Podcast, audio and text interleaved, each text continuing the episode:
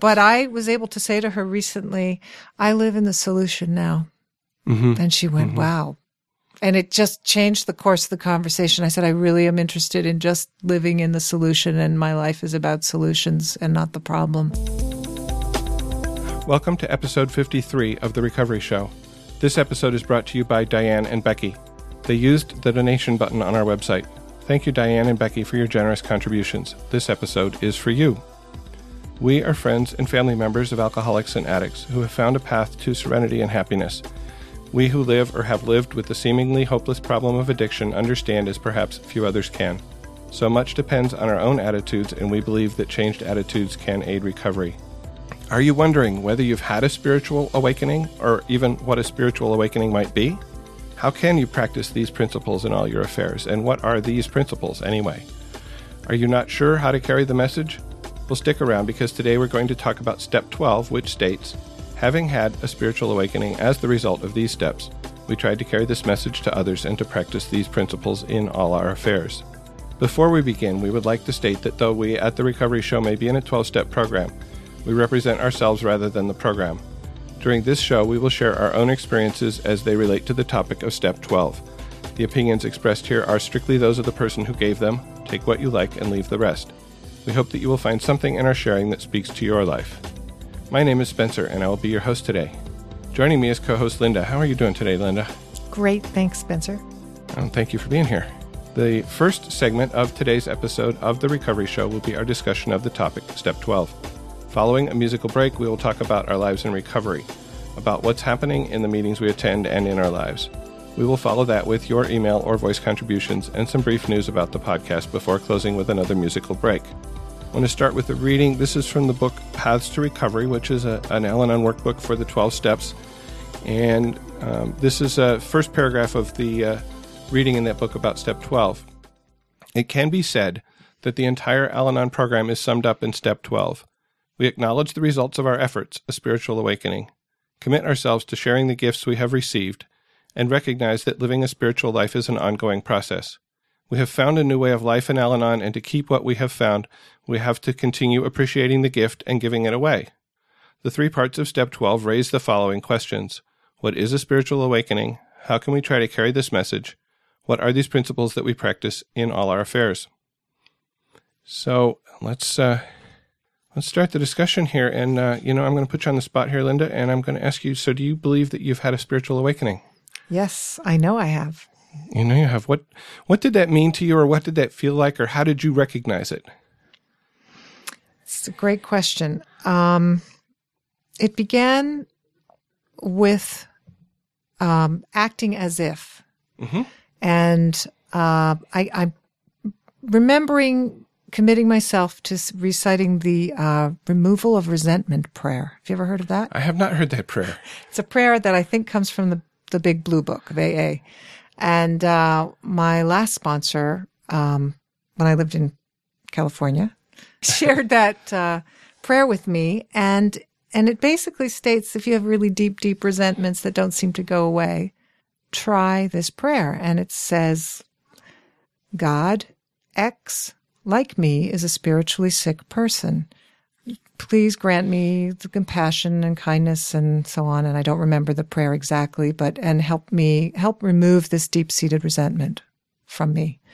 And, um, I would kneel and say the prayer every single day. And the way it's instructed is you just say it until you some, some, eventually you notice the resentment's gone. And that happened for me. I had three people or four people on that list. And, um, I just did what I was told. And eventually I checked in with myself and I noticed I had no more resentment. And we're talking decades of resentment, right? Wow. Uh, one had been removed and then another. That was the very beginning. And then there were other things that I could share. Hmm. Yeah. Okay. But that, that emboldened my, that definitely strengthened and gave me a sense of faith. Wow. Um, you know, I, I, when I read these steps when I was new in the program and I looked at the 12 steps and it said having had a spiritual awakening. And, and somewhere I read, I think, or maybe I heard in a talk, uh, somebody said, you know, there's only one promise in the 12 steps. And that promise is that we will have a spiritual awakening. because if you if you look at the wording there, it says having had a spiritual awakening. It doesn't say maybe we had a spiritual awakening. It says we had one as a result of following those steps. And and I thought, well, okay, we'll see. The interesting thing is that when I look back, there were there were small things that were awakenings, uh, but I didn't see them as they were happening. I had to actually stop and look back and and I did that. Really, the first time I did that was when uh, I was in a, an AWOL group, as we call it. Uh, it stands for a way of life, and we were studying the steps together. And we got to step twelve, and we were using this book, Paths to Recovery, and each chapter in the book, you know, is about a particular step or tradition or concept, and and then there are questions at the end to help you work through what that that step or tradition means and to come to understand it and to use it in your life. And the first question under working step 12 says, Have I experienced a spiritual awakening? Describe. Good essay question, right? Mm-hmm. and I was like, Well, have I? And so what I did was I said, Well, what is my life like now compared to what it was two years ago at the time I entered the program? And I realized that it was very different that I lived my life very differently. I interacted with people differently. I dealt with troubles. I dealt with frustrations. I dealt with resentments and anger very differently. And I said, yes, there has been a spiritual awakening here, but it was so gradual that I didn't notice that I was waking up.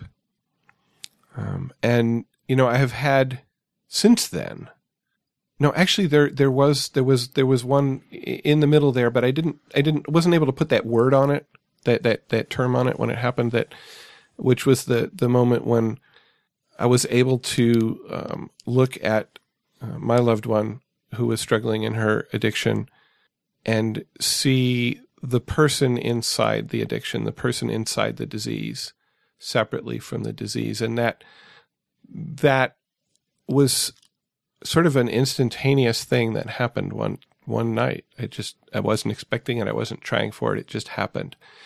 And looking back, I can say yes, that was that was an awakening because I that was you know opening basically opening my eyes to see in a different way. Uh-huh. Um, I don't know what you said. You had some others. You want to talk about? Yeah, moments like that that I will call expansive there were moments of opening or expanding to see something that I had never seen before, hmm. um, mostly in my thinking mm-hmm. or in my awareness. That's mm-hmm. what started to happen for me with some regularity. Um, I, I think if we've all, if we work steps two and three, steps two and three, we kind of have started a spiritual awakening there. If we're really turning over, turning things over to, to anything outside our heads. yeah. We're yeah. starting to have a spiritual True. awakening. And so, um, I had really begun to turn things over. I had some serious problems in my life, of course, and I would say, take this God, take this God. I, I can't handle this one. You take it, God. And, um, often a problem that I'd been struggling with and trying to figure out from many, many angles you know, once I'd finally turned it over, I'd be walking down the street and suddenly, just out of nowhere, while looking at leaves, this absolute perfect solution floats in my head. And it's like, how come I couldn't think of that? How come I couldn't think of that? And I considered that a spiritual moment. I consider my spiritual awakening this tapping into a higher self or intuition.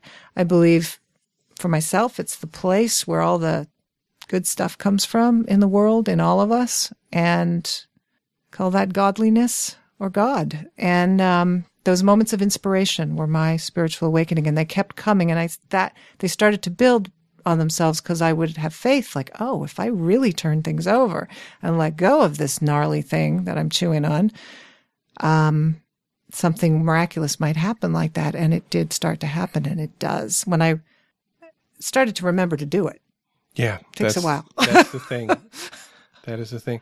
Yeah, and I've I guess I well it, the there were two meetings I went to in the last week that focused on step twelve, and so I've had some time to opportunity to to think about it and reflect on step 12 and and for me in actually in both of those i think i, I was talking about the concept of of awakening uh, because that for me is the most difficult part of step 12 to really comprehend uh, to own. And i recalled this story that's told about the buddha that he um, had his moment of enlightenment sitting under, and I can never remember what kind of tree it was. And and in the morning, um, after he had become enlightened, he I think it's a Bodhi tree. Bodhi tree, yes, that's because there's a Bodhi tree bookstore. Yeah. I remember. Okay. okay. Yes, thank you, thank you. Uh, and so in the morning, he's he's walking down the road, and and a, a person is coming towards him, and recognizes that there is something different about this person that's walking towards him and, and he says this man says to the buddha he says are you are you a magician? And the buddha says uh, no.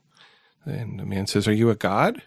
And the buddha says no. And the man says well what are you? And the buddha says i am awake. And i have heard this description of the the goal of enlightenment as as becoming completely awake fully awake. And this is a process that I think us, those of us who are ordinary human beings could never complete. That we can become more and more awake, we can com- become more and more aware and connected to what is going on around us. And, and for me, that's one of the, the goals of meditation is to become more connected to what is here and now rather than what's all the things in my head about the past and the future that are, that are blocking me from, from what's here and now but I'm never going to achieve full enlightenment. I I'm pretty pretty sure about that. and uh, so I will always be awakening. I will always find find more awakening, and I will also take little spiritual naps every now and then and kind of forget those things that I I knew. I think it's kind of like um, awakening is like a dimmer switch going up mm-hmm. recovery is actually a dimmer switch going up and just becoming aware. We're saying awake, but also just clearing the fog out of our heads and the bad thinking and the sick thinking. And so we're not perfect human beings at the end of working 12 steps. But I think if we've actually worked all 12 steps and we're committed to continuing to do that, then we are awake and we yeah. have we've had an experience by working 12 steps maybe not an aha thing but this yeah. gradual awakening uh, to better clarity better understanding better ability to work with people in the world whatever it is um, that's an awakening and that is the the the thing where we can share with the world after we've experienced it if we're committed to yeah and, and i'm just going to relate one one other that that happened in the last year which is that i have I still have to some extent, but I, for a long time, I had a sort of a really almost pathological, paralyzing fear of, um, you know, running out of money in the bank account, and which came to the, it expressed itself in a number of ways, but mostly in that I would not look at the bank balance. I would just hope it was going to be okay. I would go to the ATM and get money out and push the button that says no receipt. Poof and and uh, and then eventually, um, because my wife had set up the account to to text our phones when the balance fell below a certain level, eventually I would get that text message and then I would freak out. But and I knew that this was not a good way to live. I knew this this was not helping me keep track of uh, you know my finances. This was not helping me spend wisely. Uh, but I couldn't. I just couldn't get past it. I couldn't get past it, and this within the last year um, really came to accept the fear and was able to ask my higher power to remove it. And I went into the bank and I think I was making a deposit and I got the receipt from the teller and I looked at it and I wasn't scared and I wasn't freaking out and it was okay. And the balance was okay, or you were. I was okay. okay. I was okay, yeah. and that was you know again there was an awakening there that, and not only the, eh, but the awakening was that, hey, wow, this like sixth and seventh step thing actually works, you know. Mm-hmm. because I've, it took me a Yep. long time to come to a God concept. Um, you know, you said if you've actually really worked steps two and three. Well, it took me a long time to really work steps two and three. I kind of faked it for a long time. My first eight years in program, I did not have, in my opinion, I didn't have spirituality really. It helped me enormously and I worked all the steps. And then I left program for seven years. But now that I'm back, I uh, totally found spirituality and I came in looking for it. So I, you can work the program and not have that, that stuff. You can, yeah, and uh, and so there was a, a, an awakening of of sort of the power of the program Yes. for me. Um, that that it actually, I had this thing removed from me that that I had been struggling with for years. Yeah. and and it had been getting worse and worse and worse. You know, Well, you see that that's higher power. It, that is absolutely higher power, It's a- and, it's- and that's why there was an awakening. The program is higher power. It's Yeah. something other than you. So yeah, it is something other than me. that is a spiritual awakening. Um, yeah. So uh, yeah, so let's move on. In in the uh, in the step, it talks about um, practicing these principles in all our affairs. I guess that's actually the third part of the the step, but um, I like to take that second.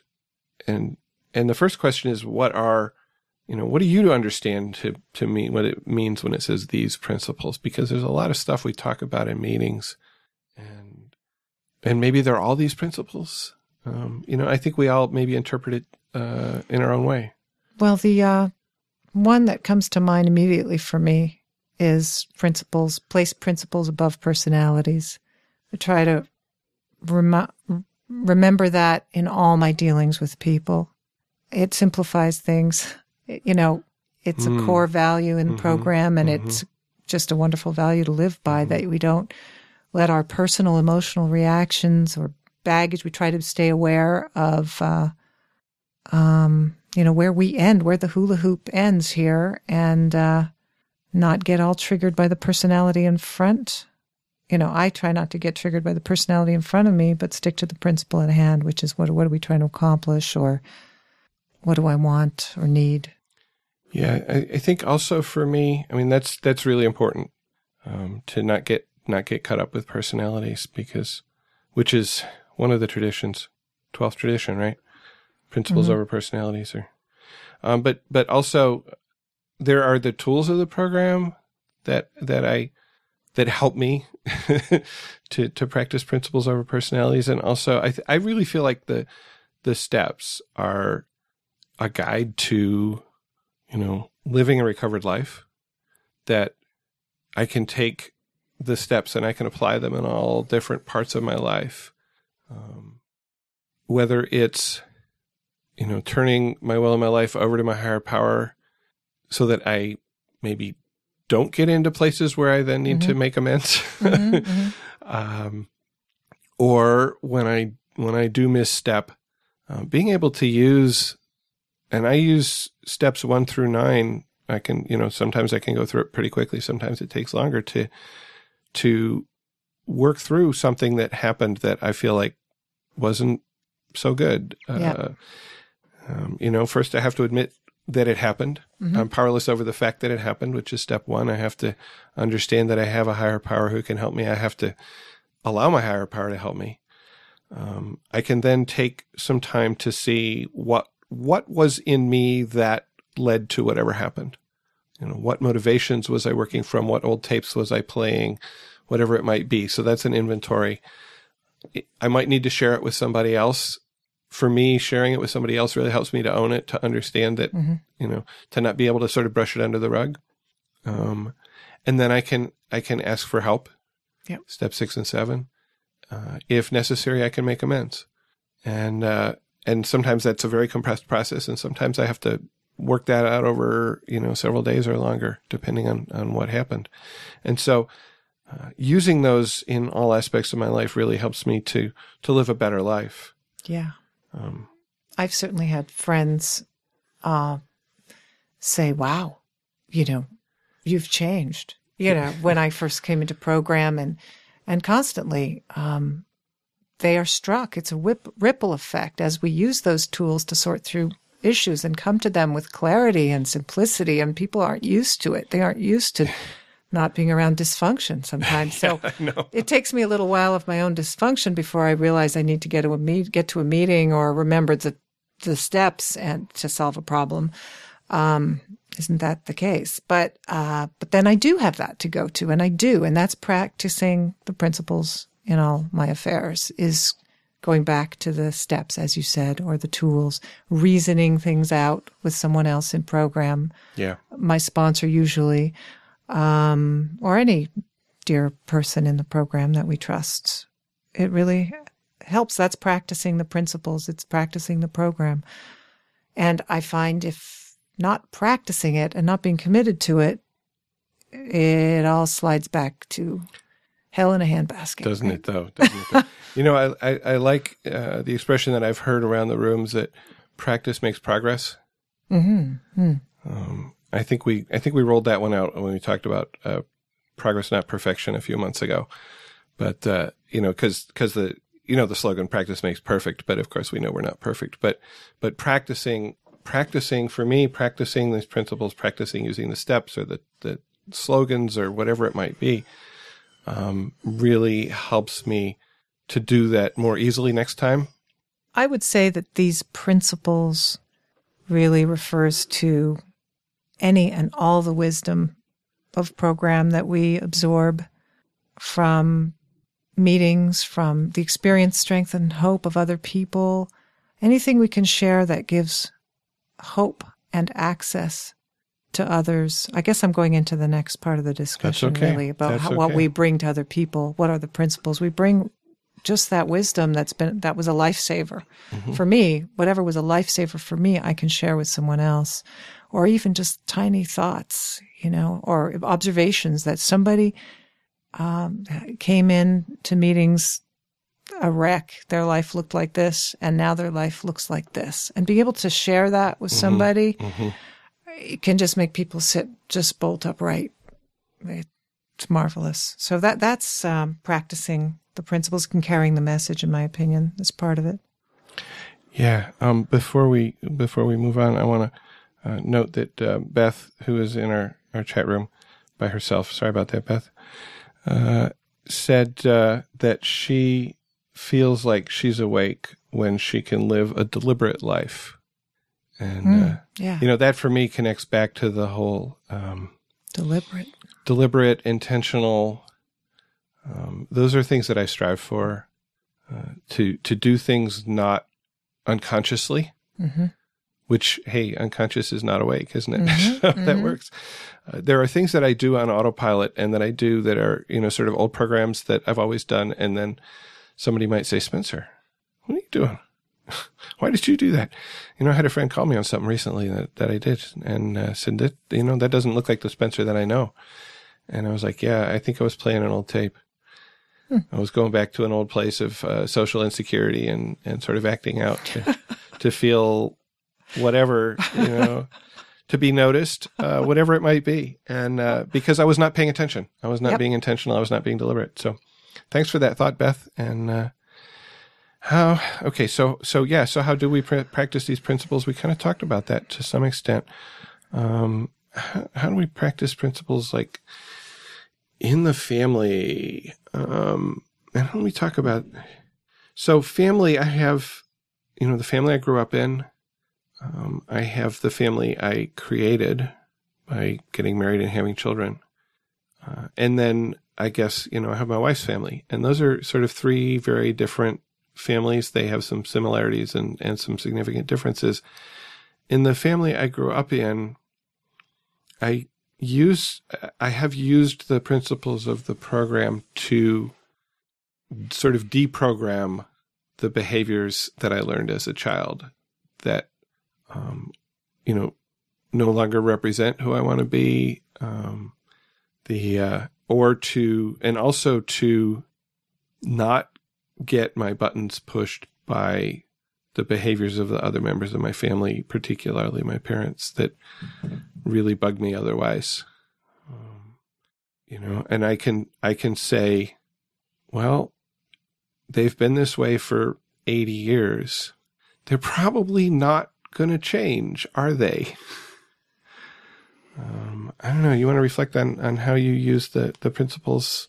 Well, what's jumping to mind with family for me is when it's the family of origin, uh, my family of origin, it's just finally understanding that it's not all about me. that, you know, in, in all areas of my life, finally understanding that it's not all about me. What someone thinks and feels and says doesn't really necessarily have anything to do with me. It's a very freeing realization. And in my family of origin, of course, that made it possible to clear the way for healing and and new kinds of relationships with family members who, mm. you know, at one time I could never talk to for a while, you know, or resented or whatever. Um, um, so yeah, you know, knowing that it's not all about me and that say my mother's emotional angst and chronic fears are really her, it's her stuff and I don't have to let it in and I can be compassionate and I can even be somewhat of a friend to somebody with their stuff. Just say, gosh, you're really afraid. Mm-hmm, mm-hmm. You know, sorry, you're afraid. And, and it's, it's just really, it's really freeing to be able to do that. Yeah, and and one thing that I've been um, really working on lately, the last year, um, and I'm going to have to be practicing intensely next week, is um, that okay? Well, I've talked about this before. You know, my mother's health is failing, and I have fear around that, and that fear can cause me to become angry you know, I don't know what I'm angry at. I'm, I'm, I'm angry at being afraid, or the anger covers up the fear, so I don't have to feel the fear, and get annoyed at her when, you know, she doesn't remember something or she can't do something, and and that's my fear speaking. And being in this program has has really helped me to recognize that, to understand where that's coming from, and to so to be able to put it aside you know, not push it down, but to to sort of feel the fear rather than the anger, and then to be able to let go of it and give it over to God. And when I can do that, when I can do that well, then I'm able to enjoy the time that I have left with her. And I don't know, I don't know what that is. And I don't see them very often. They live 400 miles away, mm-hmm. my parents. And so when I do get a few days um, you know, usually around a holiday or some special occasion, which adds its own stress to the situation, of course. Um, you know, last year they came for Christmas. They're coming again for Christmas this year, which just really amazes me. I didn't think she was in a state to travel, but that's, you know, her choice. And, uh, and that, you know, the program helps me to accept it as her choice. Mm-hmm. To not say, oh no, you can't do that. To say, well, you know, if that's, if you, if you feel like you can do it and it's important to you, then you know, come. Um, mm-hmm. So last year at Christmas was when I first really saw the decline. Um, she had she had declined really a lot physically since I had seen her in the summer, and it freaked me out. I mean, it really freaked me out, and and I came to meetings, and I think, you know, it was one of the one of the times that I cried in meetings. Uh, was just I didn't know how to, you know, this scared scared me that, you know, the realization that uh, she was going to die someday. I mean, obviously she's going to die someday, but all of a sudden this made it a lot more real. And I was really, really glad I had a program. I had a place I could go where I could um, express those feelings, understand that those feelings are real, um, and then use the tools that I've had, the tools that I used to, um, you know, allow me to continue to live with my loved one when she was still drinking. You know, I can use those same tools in this situation. Mm-hmm. You you bring to mind right now um, the sense of compassion that the steps, you know, brought me when dealing with anybody.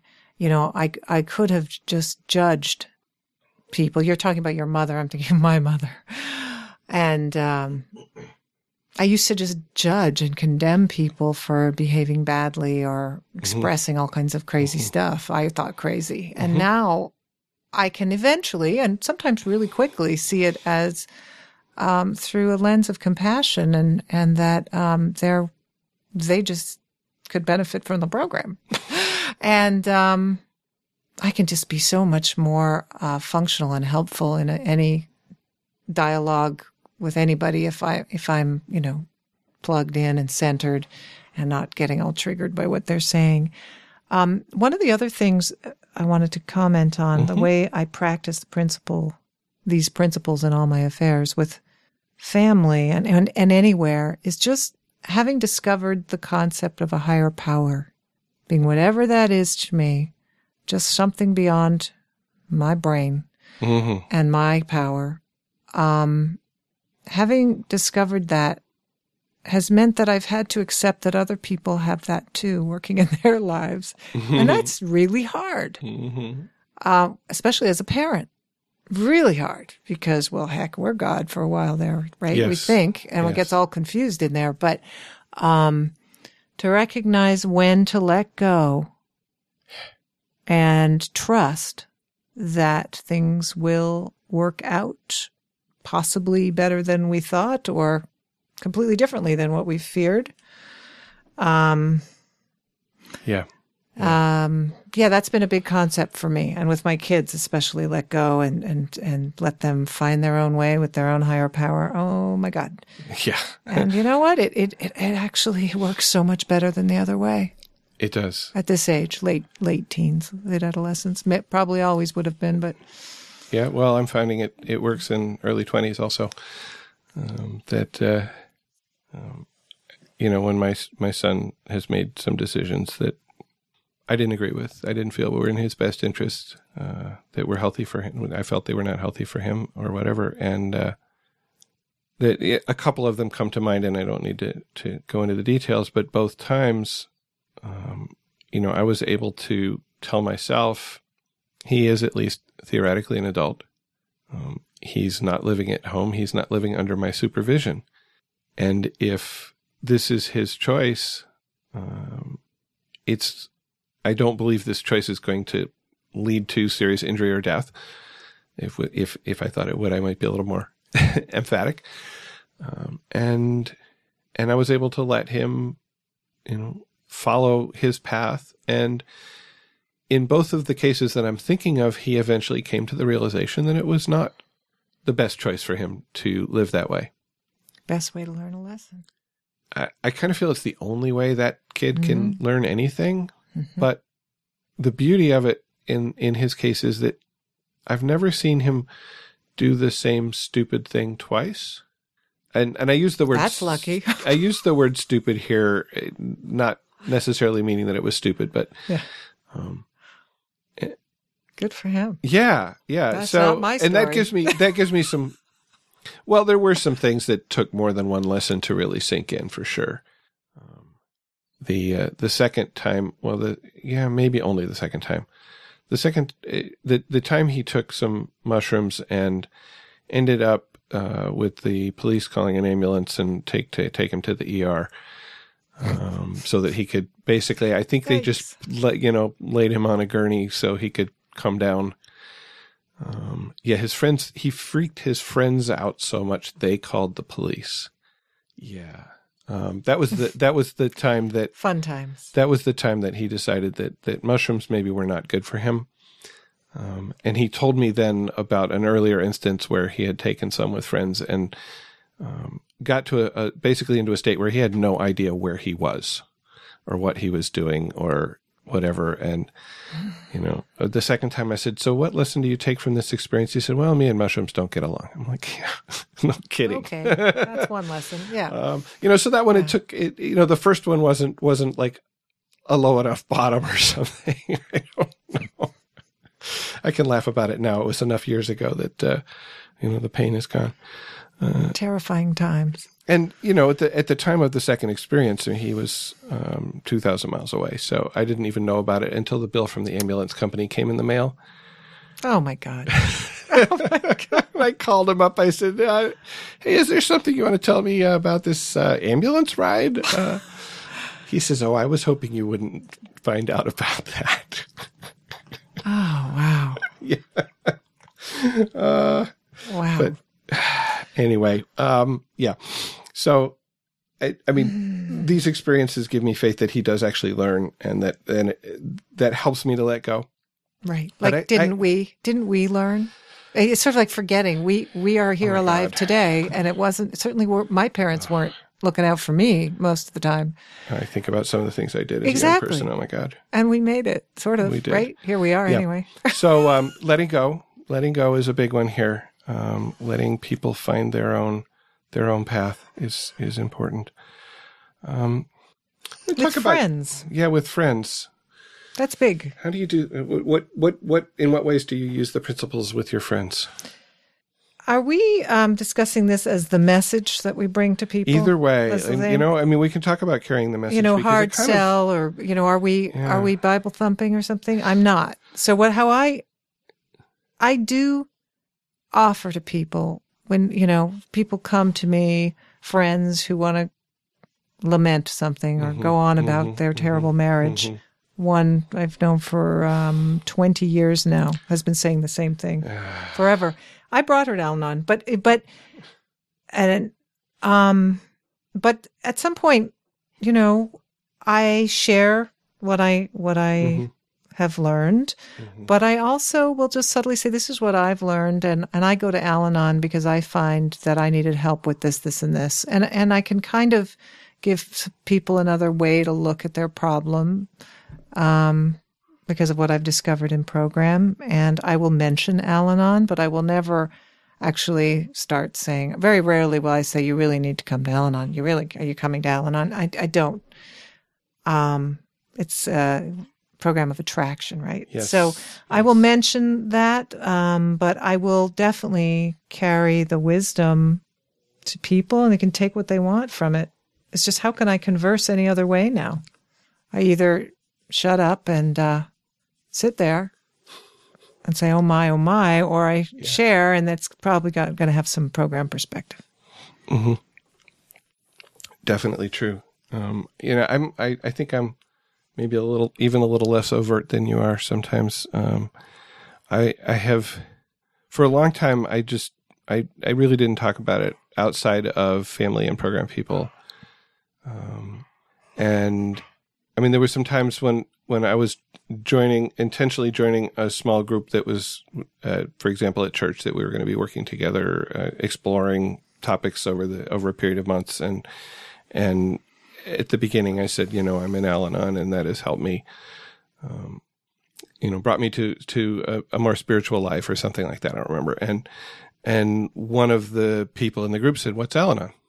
I'm like, "Oh, yeah, okay." Uh, I said, "Well, it's a it's a 12 step program for people whose lives have been affected by somebody else's drinking," and that was sufficient. Uh, I have, I mean, most of the time, I just feel it's not relevant, whether I'm in a program or whatever. Um, I do That's remember having a conversation with with somebody at work where we had we had had some communication issues. Uh, issues. Um, you know, I kind of yelled at her. She kind of yelled at me. Um, and uh, and we sat down. We we actually left the office and went out to get coffee to talk about why is it that we're having trouble communicating and what can we do better. Um, and at the end of that conversation, I, I mentioned that I was in a 12 step program and that it really helped me with a lot of my issues around, you know, sort of accepting what other people had as different from mine and okay, um, or whatever. I don't remember exactly what I said, you know, and, and so I find there are contexts where maybe it's relevant to say that. Um, and, but mostly, uh, so how, you know, where do I carry the message? I mean, mostly I carry the message within the program. I mean, we talk also about carrying the message by living our life differently. Yeah, as an example, Um, and, uh, I, I want Yes. to mention boundaries. oh, Just the whole concept of boundaries boundaries. uh, is one way that I'm practicing principles in every aspect of my life. And it is so helpful, I think, in the world for people to have good boundaries. And maybe they learn from watching.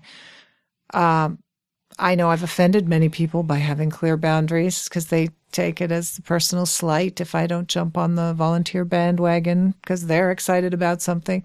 Mm-hmm. Um, I, I, have a tough time. I have a really tough time with some boundaries like that when I know people don't get it.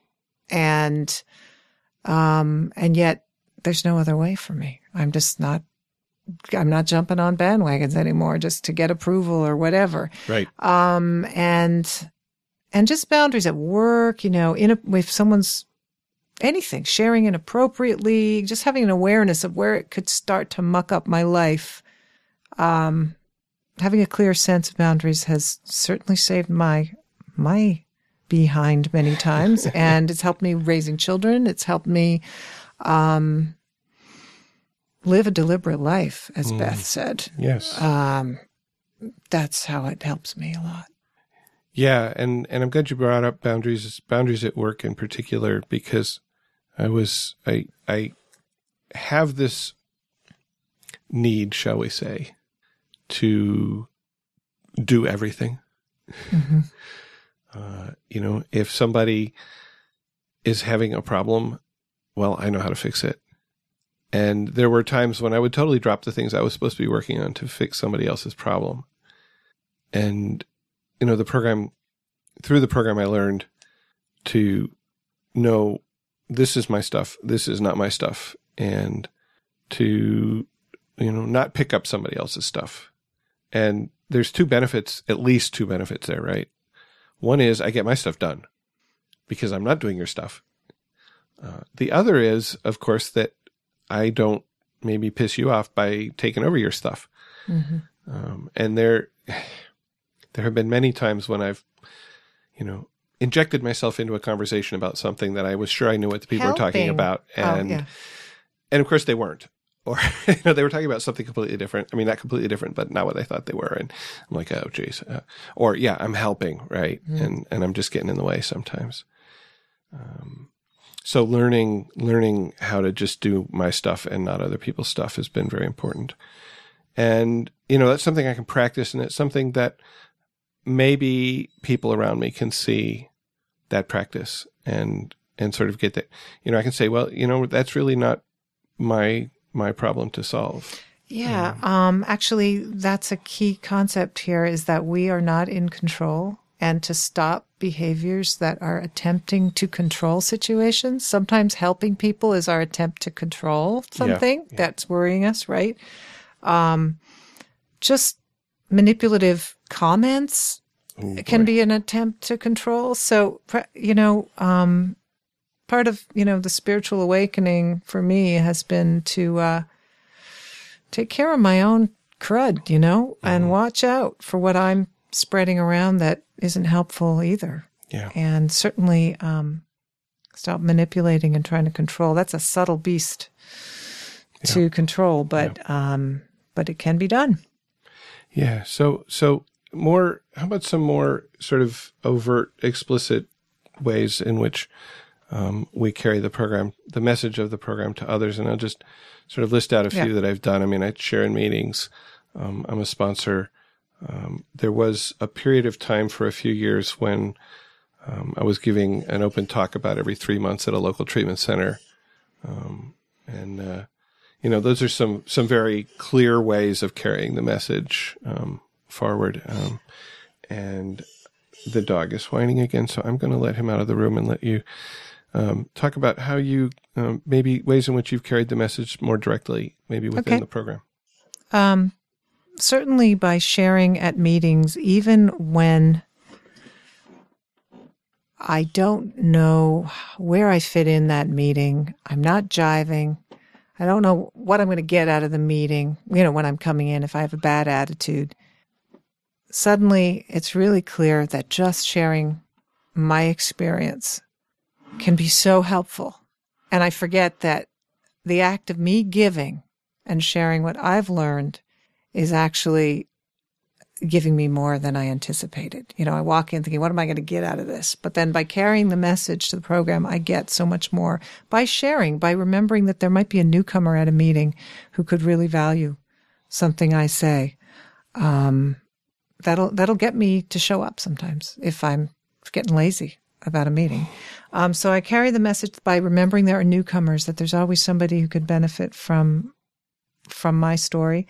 And also being a sponsor has really been probably the richest way hmm of um, both working the program, giving it, and receiving it. It's been a wonderful thing. Um, carry the message to, uh, to family and friends. I've talked about practicing principles with them, but yeah, I just uh, I live by example mostly Yeah. with family and friends. Yeah, I mean, I know that I have both my wife and I have talked about um, you know program principles to our children, and neither of them um has really neither of them has decided that that they need what the program has to give at this point in their life, you know sometimes that's hard for me to accept. it uh, you know I really feel like I mean I feel like I see behaviors in them that would be helped by um, you know, coming to this program. And I have to turn that over to my higher power and, and hope that they will find a path through their difficulties, which might be the program and it might not. Mm-hmm. Um, you know, they have been, their lives have been deeply affected by their mother's drinking, and there's no question about that. And they're, you know, they're they're dealing with the issues in their own way. You know, actually, with my children, um, I do discuss the program openly. I've brought them both. I tried one of them in Alateen, um, and then both of them have come with me to Al Anon and ACOA. And I just slip in things I've learned. It's sort of like getting educated about alcoholism as one of the things we have to do in Al Anon. And what I've learned about alcoholism I've been, and addiction, I've been able to share with them about their father, just to help them understand why things have been the way they've been, Yeah. um, or even the way I've behaved in the past and what patterns they've watched me go through and maybe suffered by. I, I give them some context and I think they really crave that. They crave some understanding of why people are, you know, why is dad really, really grouchy? He's really, oh, dad's really nice when he's high, but he's really grouchy when he's not. Okay, they're getting it. Um, it's not about them. And um, so I do speak about the program, and I've left literature around, and then, um, you know, gave someone told me about a marijuana anonymous meeting that I just happened to mention to my daughter who was struggling with marijuana, and she actually went on her own a few times, and she has a little flyer in her room, and she knows it's there, and she's sober right now, but um, who knows how that's going to go? But yeah, if I I believe that my um, education in the in this has benefited them. And I think that's true. And and um, you know, my kids were eleven when I came into the program, and somewhere in the year following there, I thought you know they should go to Alateen, and I actually bribed them. To go to Alateen, I said, you know, if you go to a meeting, I'll give you, I'll give you five dollars for each meeting. I did that to. last year Uh, to Al-Anon, five bucks. and you know five bucks when you're 11 that's a lot of money right She did it. 12 whatever they were. And they went to a couple of meetings and then they stopped going. It was like was not sufficient motivation. And you know they they they weren't ready for it. And it's and and it's it's hard. You know i really i really would would have wanted them to to get the benefit of the program but you know that's it. Um i do sponsor people. Um and i also um act um, in in one of our meeting one of the meetings that I go to regularly. There's a newcomers meeting where we welcome newcomers and talk about the program. I um, I I do that sometimes, uh, and I offer to you know receive phone calls from people, and and sometimes people call me, and uh, you know with usually when they're in some kind of crisis, and uh, I try to share what I have, um, and always that helps me as well. I mean, that's the thing. And I liked, I really liked what you had to say about, about going to a meeting and sharing and, and that just knowing that maybe what you have to say might touch somebody else, how that also, um, helps you. And, and I certainly find that to be true, whether, uh, and I have had the experience of, of talking in a meeting and having somebody come up afterwards and say, "Wow, thank you for saying that," and and that's Mm-hmm. wonderful. Of course, makes me feel all warm and fuzzy inside. But um, even if that doesn't happen, it's still. I always try to. It's it's coming out a little wrong. I don't.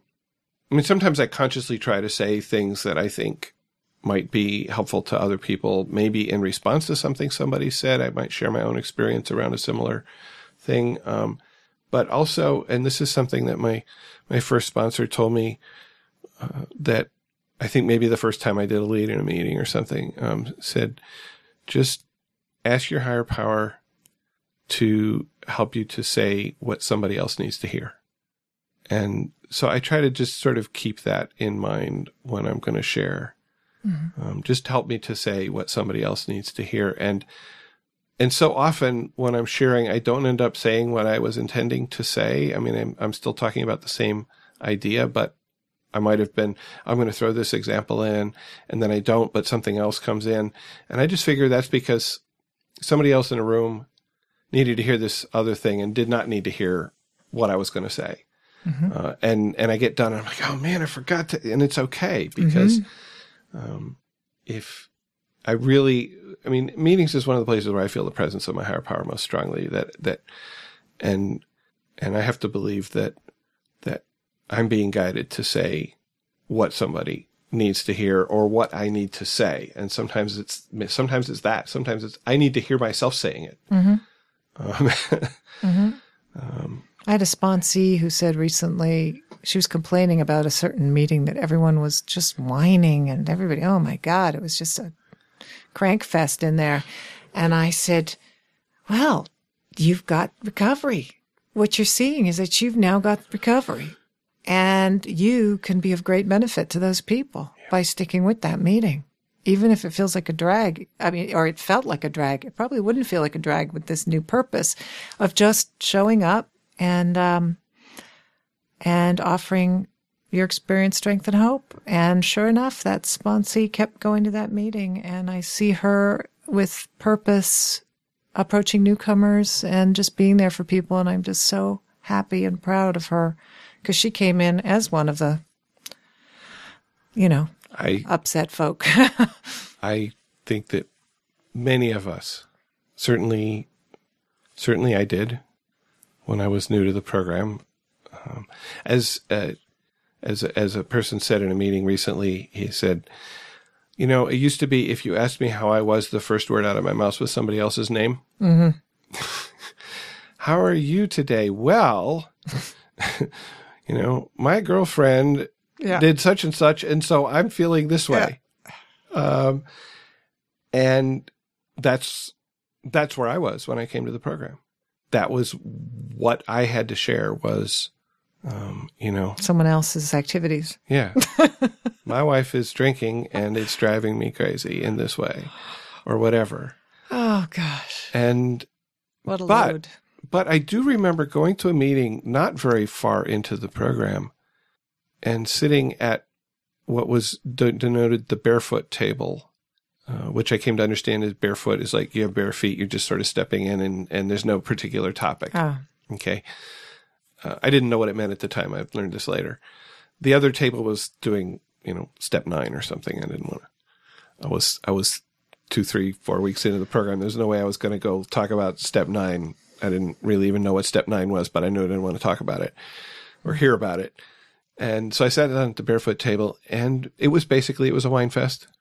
Everybody talking about how horrible their week was or whatever. And I didn't have enough program to, you know, to stick that out. I didn't, I never went back.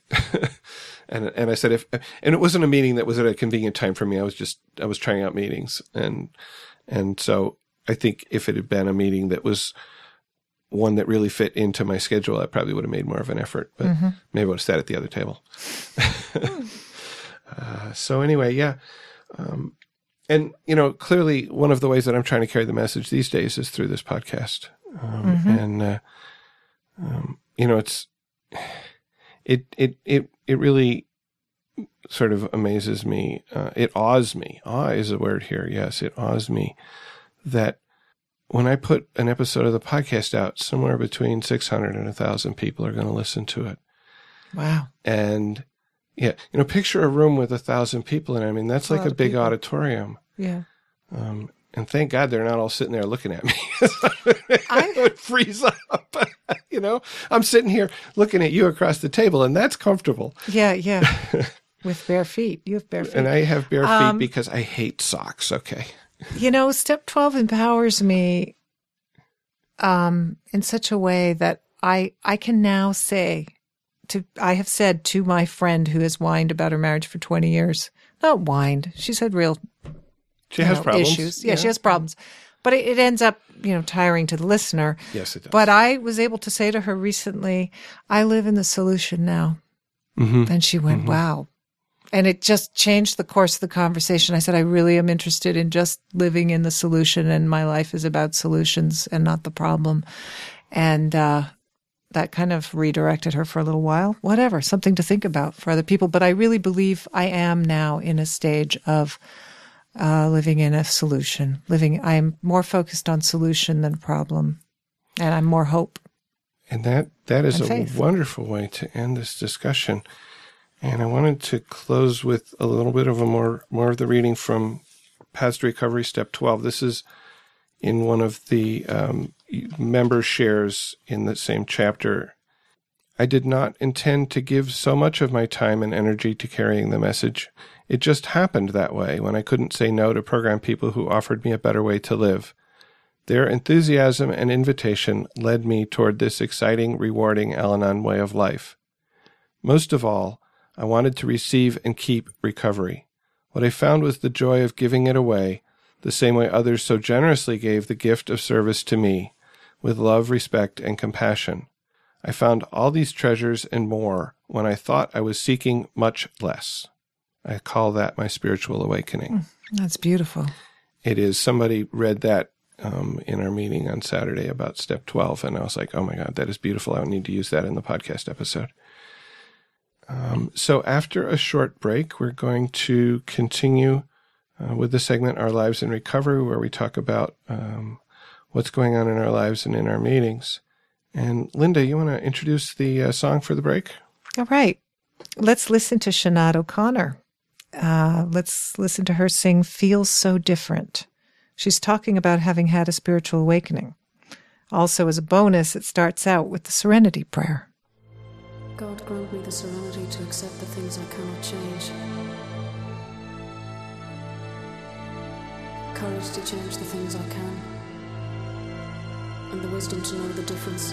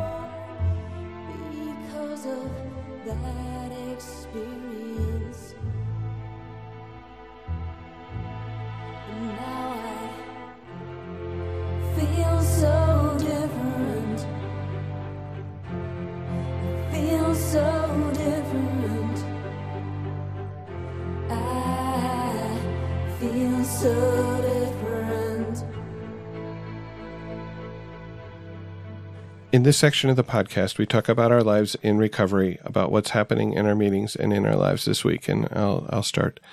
Um, I already, uh, of course, talked about a, a couple of meetings that I've had in the last week, a little bit more than a week, uh, that were both on step twelve. So uh, nothing really new to bring in there. Um, on on Sunday, I went to a meeting, and that that the tradition in that meeting is to open the table with a reading from one of the daily readers, and so one of the one of the people at the table uh, proposed the reading from uh, One Day at a Time in Al-Anon, which talked about basically it, what I heard from it was talking about sort of um, getting into old behaviors and insecurities and sort of a way, you know, how the program helps us to, to, to not do that. And I looked, I had looked at the reading in Courage to Change for the same day, and it was about using our higher power, about step three, giving our will and our lives over to our higher power. And to me, those two readings just came together that sort of what I heard in the first reading from One Day at a Time was, here's the problem, which I could totally identify with, by the way. Mm-hmm. And what I saw in the Courage to Change reading was, and here's the answer, which is to give my will and my life over to the care of my higher power. And that will help me to, you know, get through these, these things that I used to do so easily and so well, uh, well being a, you know, relative term here. Mm-hmm. Hmm. Um, so it was, a, it was a really interesting conjunction there. I don't think those two readers always complement each other so well. So, um, it led to some very some very interesting sharings around the table as well, as people reflected on sort of one or the other or both about powerlessness, about um, help of higher power, about you know it was it, it was a really it was a good meeting, and um, and then um, I went to a meeting last night, and the uh, in this meeting somebody uh, opens with a you know approximately 10 minute lead on a, on a topic of their choice. And the uh, the topic that that he chose was powerlessness which hey always a good topic for me um, I'm powerless over so many things but um, and he talked about powerlessness in different aspects of his life uh, powerlessness over the alcoholics in his life powerlessness over all kinds of different things power, powerlessness over all kinds of things uh, and about how uh, before he came into the program, he really thought that he should have power over everything and that everybody should do what he wanted them to do. And then that was his purpose in life was to get everybody else to do what he wanted them to do. And then, and then he talked about being powerless over his feelings. And I was like, oh, yeah. um, because there's, there's, there's been some, some times recently when I've been struggling with feelings, whether fear, anger, or whatever, that I've really been powerless. Like these feelings come mm-hmm. and I'm like, no, I don't want this. Go away. And they, you know, they don't go away. mm-hmm. And, and I shared about finding that for me, when I'm powerless over anything, whether it's a person, an activity, an action, a feeling, that what most often helps me is to first accept that it is, you know, accept that my kids don't do what I think they ought to do, except that I'm fearful about money, except that, um, you know, whatever's going on, except that my loved one is an alcoholic and behaves alcoholically even when she's not drinking. Mm-hmm. accept that my mother is old and ill and, you know, will die. And then I can hand it over. And, and somehow I'm not, I'm not able to really hand things over until I accept them. Mm-hmm. Um, so it was, it, yeah. it was, it was a good, it was a really good meeting for me to, uh, to hear what a lot of people had to say about different aspects of powerlessness. And, you know, my life outside of meetings, which, you know, is most of my life, I guess, um, work has been really, really, really intense the last couple of weeks um, as we're trying to get a lot of stuff done and, and we've got some critical things coming up in the next couple of weeks and I'm going to be taking a week off. Yay. Um, at least one of the things I've learned here is, is how to take vacation, mm. um, to really leave work at work. Mm-hmm. Uh, my work is very intellectual. It's very easy to bring it home. And, you know, I've learned that I've learned how to leave work at work most of the time. And that's a real blessing. To how to take a vacation and not think about it for a week. It's amazing. But um, there are things that have to get done before the end of the year. And so uh, I'm working a little extra hard to make sure that, that I don't have to bring work home when I want to be enjoying the holiday with my family. Well, on that note, So, how are you doing, Linda? I've been running around like a maniac, thinking I got to get everything done, everything done, everything done, so I can relax for the holidays. Um, I have been uh, dealing with some health issues of late, and that have, and I'm working with a nutritionist, and I have been told. it's amusing. It's like I'm a perfect Al-Anon, perfect, because she said, "Linda, you are a doer." And you need to rest. You can't keep going like this and you can't use caffeine to get through. You've been pushing through a condition pretty much for a long time. And, um, you know, the medical complaints I had are now coming together. And, uh, I mean, my understanding of them and what I'm dealing with is having to slow down, eat better, take care of myself in ways that I never have. Um, and it's, it's peeling the onion away for me in my awareness of just how much stress I put on myself. I will be in the middle of six things and I think, well, I better call, call this person because I mean, something random out of the blue, I'll add to the wagon. And I'll actually, this week, I've stopped in my tracks and thought, now, why did I just add that right now, today, now? When I'm already like overburdened, I could do that another day. So I'm kind of just noticing what I do. I tend to multitask myself to death. Um, and I've also noticed that, um, you know, the waking moments in the morning and the night that are difficult. Um, I'm working on, on, uh, having control over my own thoughts. And part of that is turning over some of my negative habits and saying, God, help me with, with these tendencies of mine. And I've actually had some progress. Um, on another note, um, I'm, today I was recalling, uh, it's just, it's just so subtle. You know, I don't think of it definitely coming from the program, but I know it was inspired by the Just for Today bookmark. You know, those, the which if, if you take the time to reread, no matter how many years you've been in program, it's so perfect about just for today, you know, be nice, uh, dress becomingly. I love that one. Dress becomingly. Try not to criticize anyone. Um, and do something to improve your mind. Simple. It's like a simple recipe for a good day. And I was, um, because of the health issues, my thinking would get negative and cranky. And I was really dragging my boyfriend through it last night on the phone. And, and, you know, I really wanted to pick on some stuff he said last weekend. Um, you know, when I see him next. And, uh, today I had this just wave of the whole just for today thing and thought, you know, he's such a great guy and he's been so great. Do I need to load this up right now? Do, can I just like moderate or maybe even let go? Maybe I could just dress becomingly and be nice. and, uh, and suddenly I was nice and I am nice. And, uh, um, I'm really grateful for moments like that that make me just like drop, drop the ball for a minute. It's really okay. And there's plenty of time. And I even knew in that moment, there's plenty of time to go back to this if it's still haunting me. Um, but maybe I'm just, you know, stressed out for other reasons. The other thing that actually just has been really prevalent for me this week is appreciation. When I've gone to a meeting, it's been just soaking in, gee, I really feel connected to these people. I'm so grateful they're here. I'm so grateful for where I live and the people I've met. And uh, my daughter, who I just was going crazy over and pulling my hair out all of last year till this fall.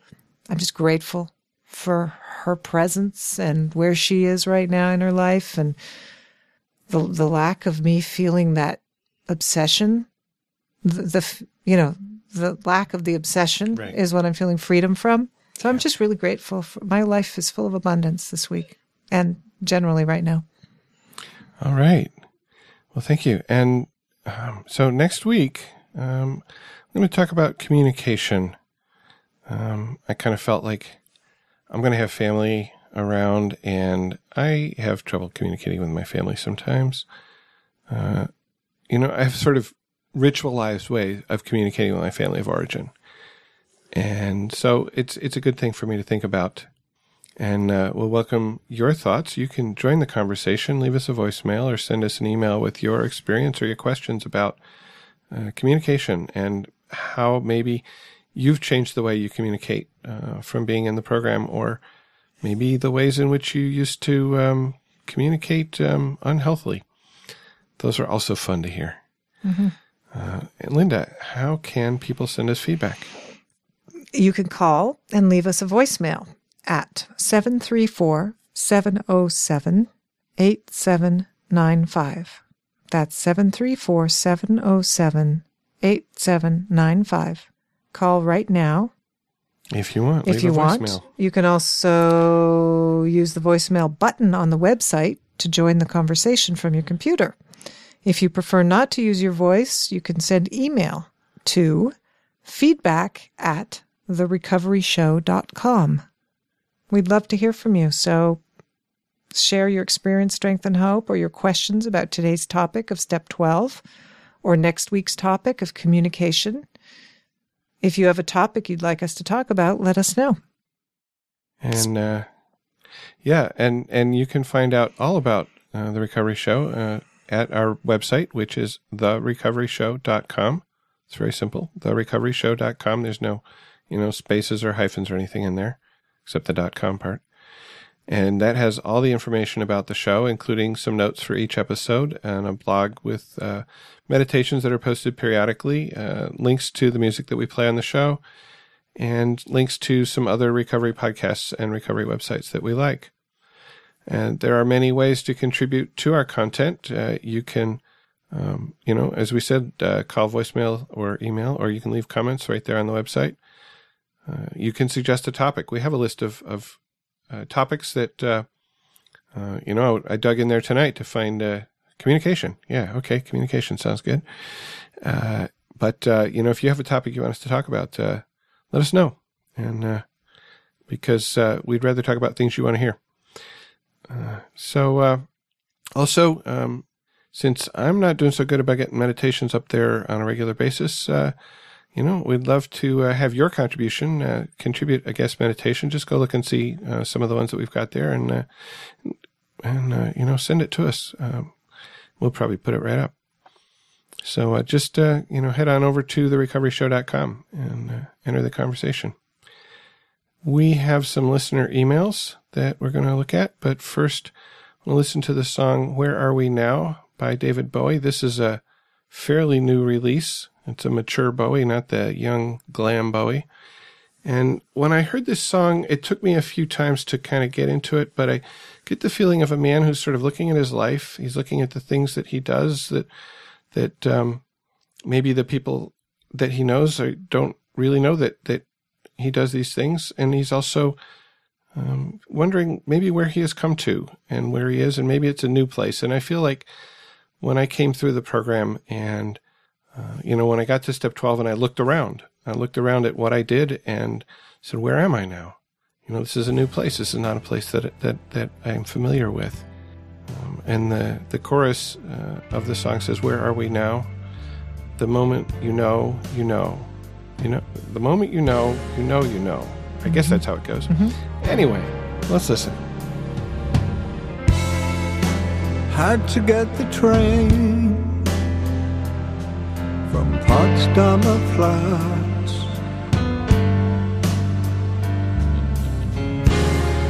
You never knew that, that I could do that, just walking the dead.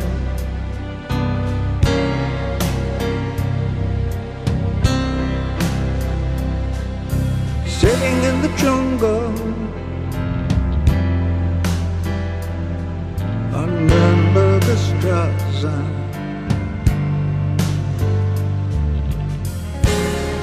A man lost in time Near KaDeWe Just walking the dead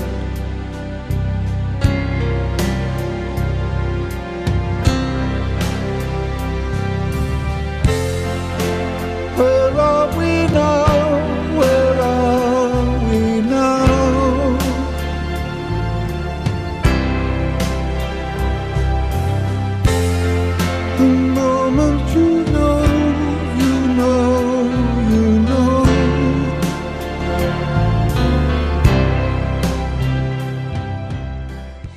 So we got uh, a few emails this week. Uh, we'll start with this one from a short one from Jean Ann.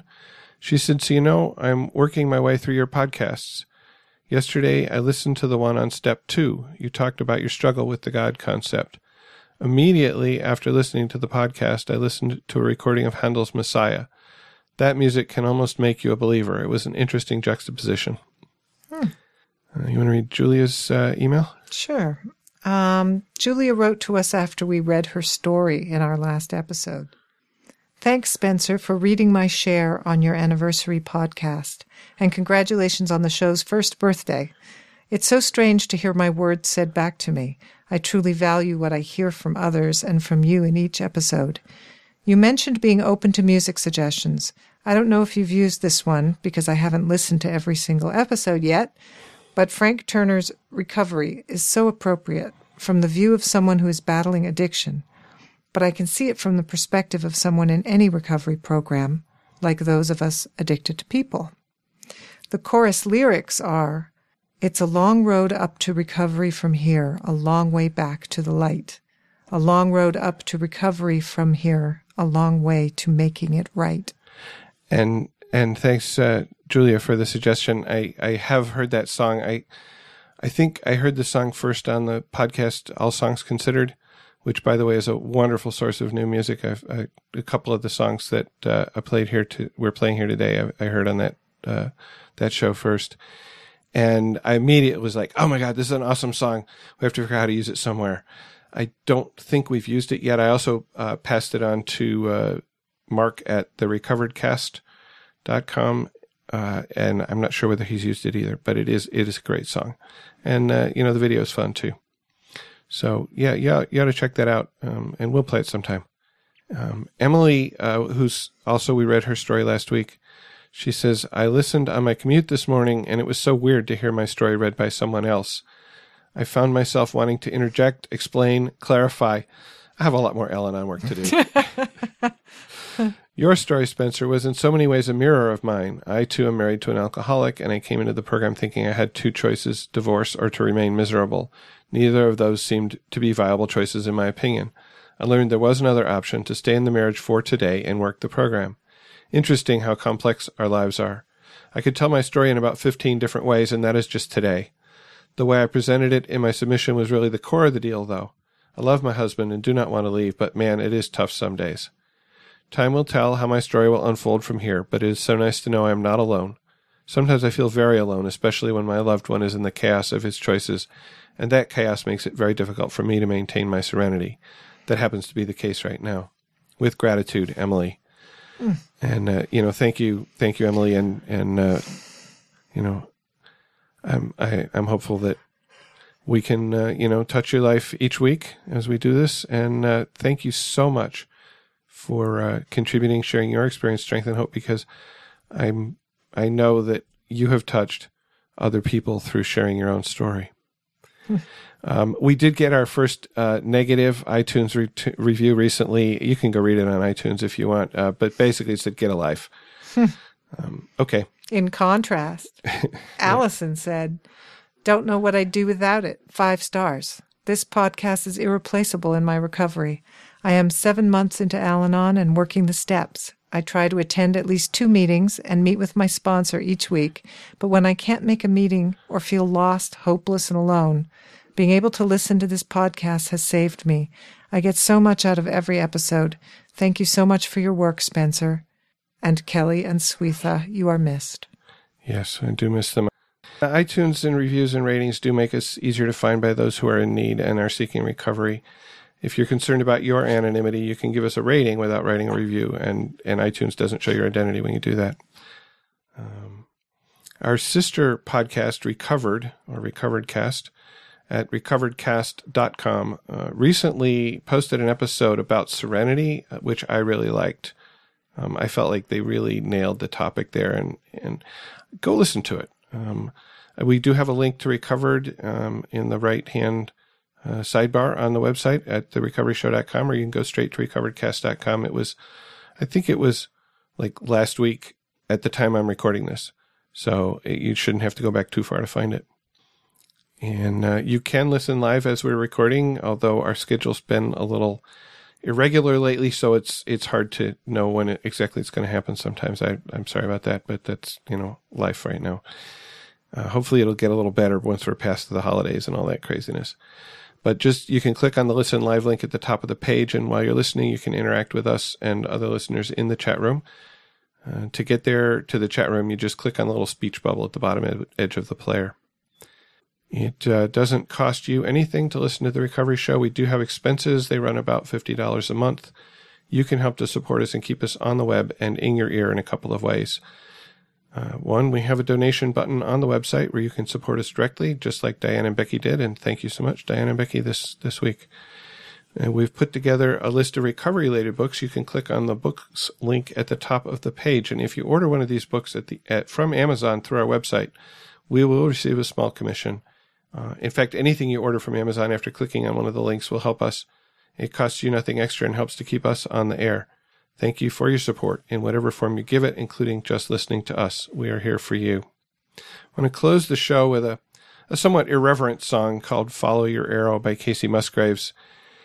It, um, to me, this speaks of the freedom to be the person I really am as I become more awake spiritually. Um, and it's, I just, it's fun. Um, and there's a lot of examples of it's sort of no matter what you do, somebody's going to criticize you, so do what you want. And the chorus says, just follow your arrow wherever it points. Yeah, follow your arrow wherever it points. And, you know, more often these days, my arrow points in the direction that the uh, program leads it.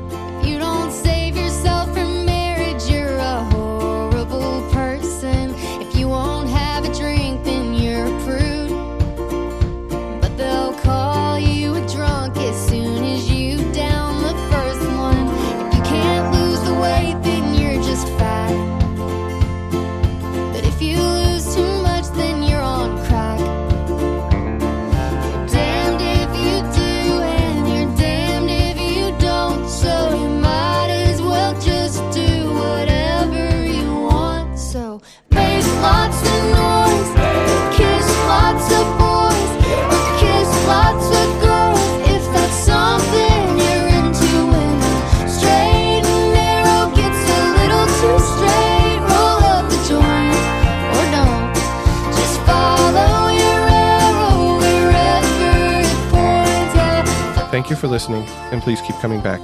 Whatever your problems, there are those among us who have had them too.